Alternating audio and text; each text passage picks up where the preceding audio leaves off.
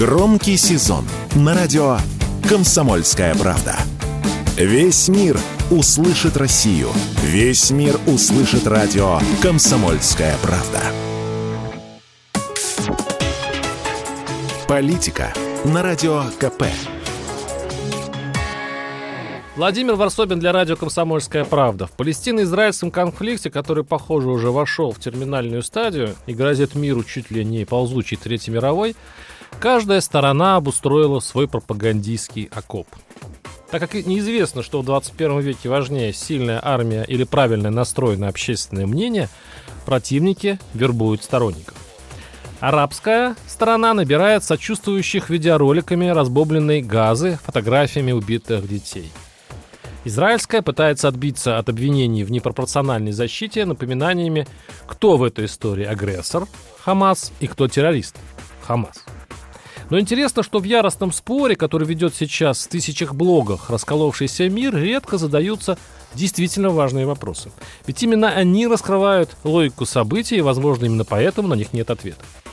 Например, как объяснил свое нападение на Израиль Хамас? Было лишь одно неясное заявление об осквернении исламских святынь, но оно больше не повторялось. Получается, цель властей Газа – убить побольше евреев и тем самым воодушевить народ на уничтожение всего Израиля.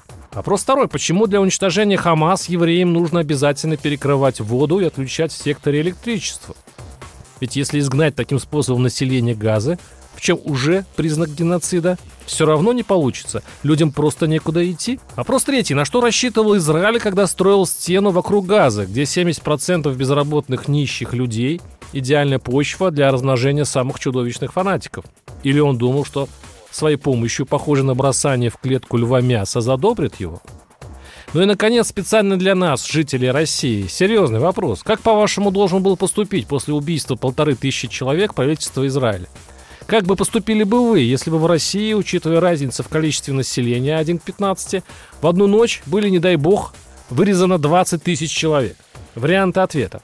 Для прекращения кровопролития вы бы сели за стол переговоров с руководством террористов, провели бы карательную вылазку на территорию противника и, уничтожив как можно больше террористов, стали бы ждать нового вторжения, или провели бы наземную операцию, взяв на себя все риски и всю ответственность за судьбу мирного населения.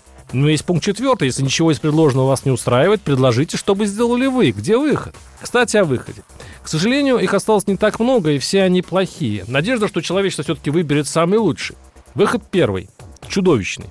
Попытка воплотить мечту ультраправых израильтян зачистить газу бульдозером и открыть на ее месте Диснейленд, даже подсчитано, что их там разместится два.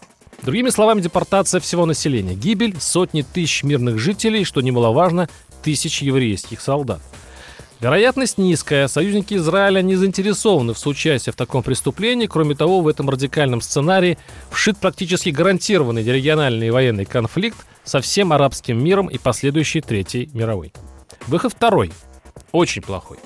Наземная операция будет идти ползучей несколько месяцев. Город Газа превратится в руины хотя бы потому, что будут взорваны сеть туннелей со складами оружия и военными заводами. Мирных жителей заставят бежать на юг. Гибель мирных жителей будет на порядок меньше, чем в первом сценарии. На юге сектора расположатся временные лагеря для миллиона человек под патронажем ООН и других международных организаций. С перспективой остаться здесь навсегда. Север Газа превращается в демилитаризованную зону, чтобы избежать обстрелов Израиля в будущем. Вероятность этого сценария средняя.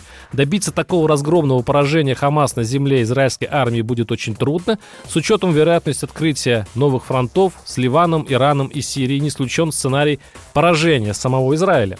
Возможно, возникнет проблема и с поддержкой союзников, если обе стороны все-таки покрошат мирное население. Выход третий, плохой. Наземная операция состоится, но закончится без захвата газа. Арабские страны вводят свои силы в регион, например, Египет и Саудовская Аравия, и берут ответственность за его восстановление и его будущее. Хамас не теряет лицо, но теряет власть. Израиль не достигает заявленных целей по уничтожению Хамаса и подземной газы, но сохраняет многие жизни. Вероятность этого сценария невелика. Общественное мнение Израиля расценит это как предательство и не поверит в исчезновение Хамас из Газа. Выход четвертый, лучший из плохих. Наземная операция не состоится. Возможно, именно поэтому ее затягивают.